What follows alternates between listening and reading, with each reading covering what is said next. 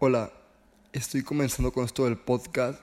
Te invito a que abras tu mente, tu corazón y tu espíritu para poder escuchar estas palabras que Dios te tiene preparadas mediante mi voz.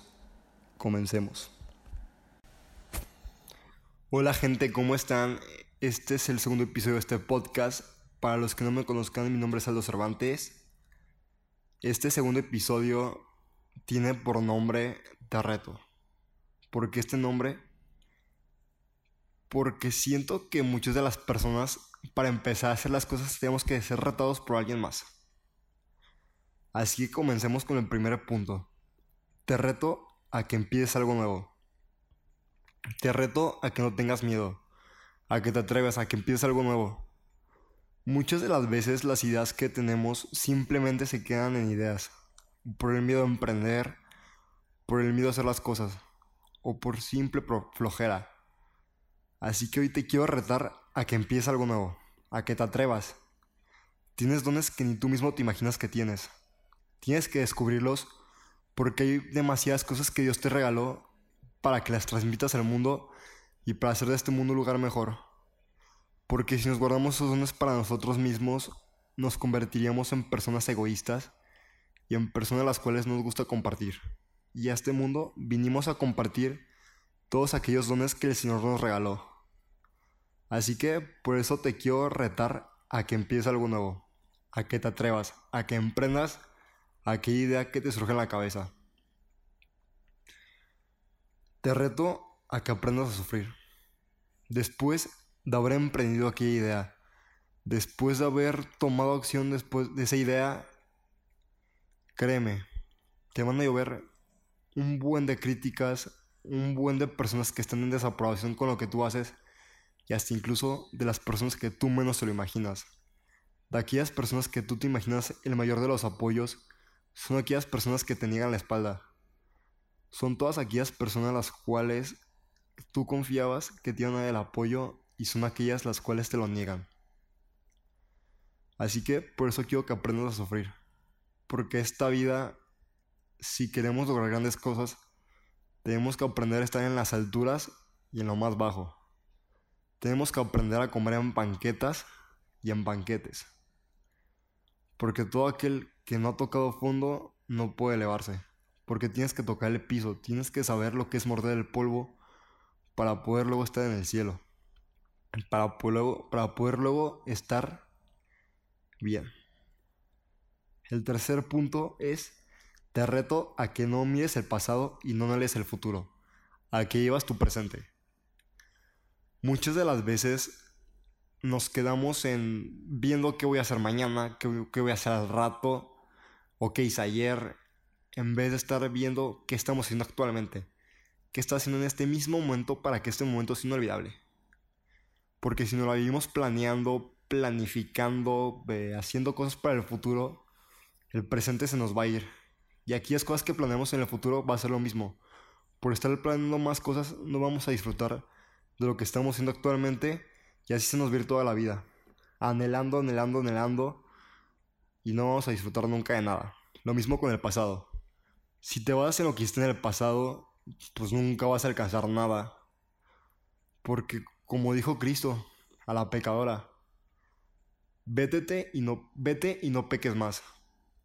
Aquella pecadora olvidó su pasado y dejó de pecar. Así tenemos que ser nosotros con nuestros problemas y con todo aquello que nos hizo caer. Olvidarlo y empezar una vida nueva. Porque como Cristo lo hizo con esa persona, Él olvidó sus pecados, Él olvidó todo y le dijo, adelante, sigue. Nosotros tenemos que ser igual con aquellas cosas que nos fue mal en el pasado una relación, eh, cualquier cosa que nos salió mal, tenemos que aprender a soltar para poder seguir avanzando. Te reto a que dejes de postergar las cosas. Muchas de las veces tenemos la idea, tenemos todo para tomar acción, pero decimos mañana, mañana lo hago, eh, lo hago al rato, lo hago en 5 minutos, lo hago en 15 minutos, lo hago después, en vez de tomar acción en ese mismo momento. Porque todo aquello que dejamos, de, dejamos a postergarlo, no estamos perdiendo más que tiempo. Y el tiempo es lo único que, no regresa en esta vida. Pregúntale a una persona que está a punto de morir por una enfermedad terminal si el tiempo vale.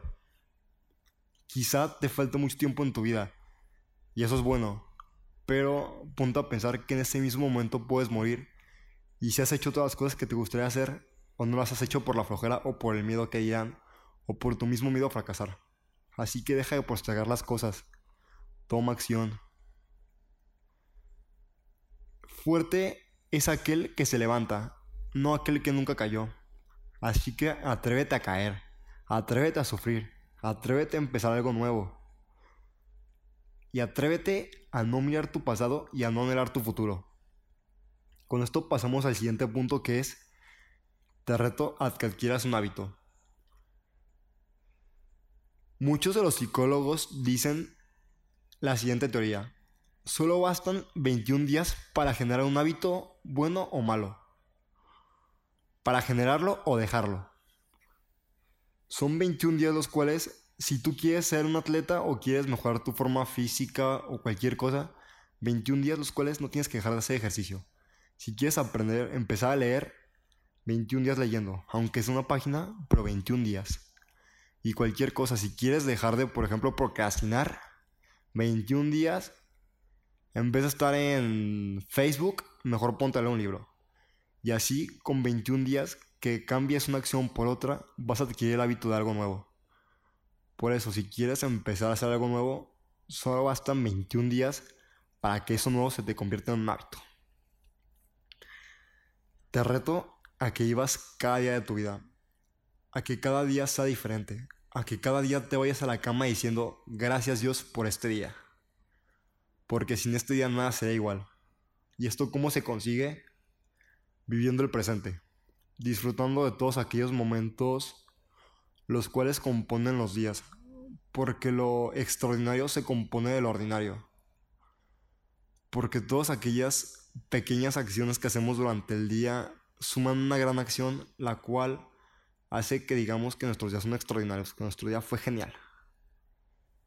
Y si empezamos a vivir cada día de nuestra vida como si fuera el último, vamos a cambiar nuestra vida radicalmente. Puesto que dejaríamos de tener miedo, dejaríamos de postergar las cosas, dejaríamos de tener ese, esa espinita de no querer empezar algo nuevo.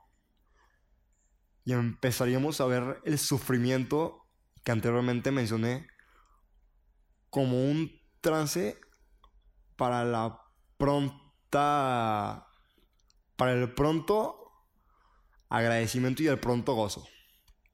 Porque ese sufrimiento se va a convertir con el tiempo en gozo.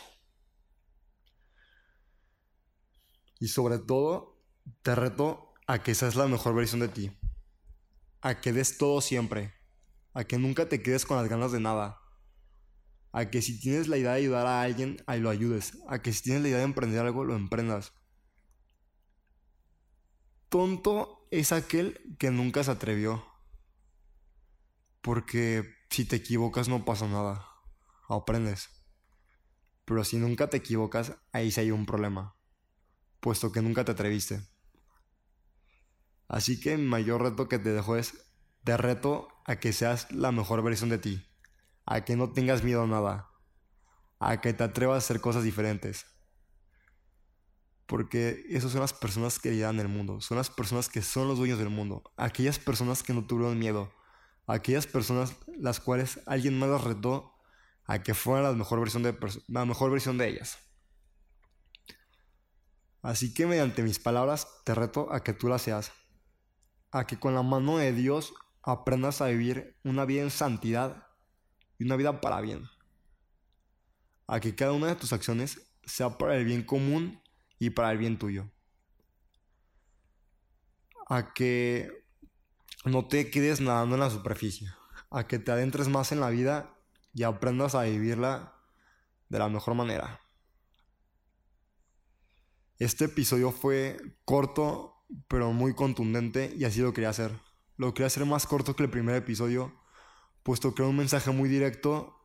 Espero que este episodio les haya gustado más que el anterior. Les deseo una buena mañana, una buena tarde o una buena noche. Mi nombre es Aldo y que Dios me los bendiga. Gracias.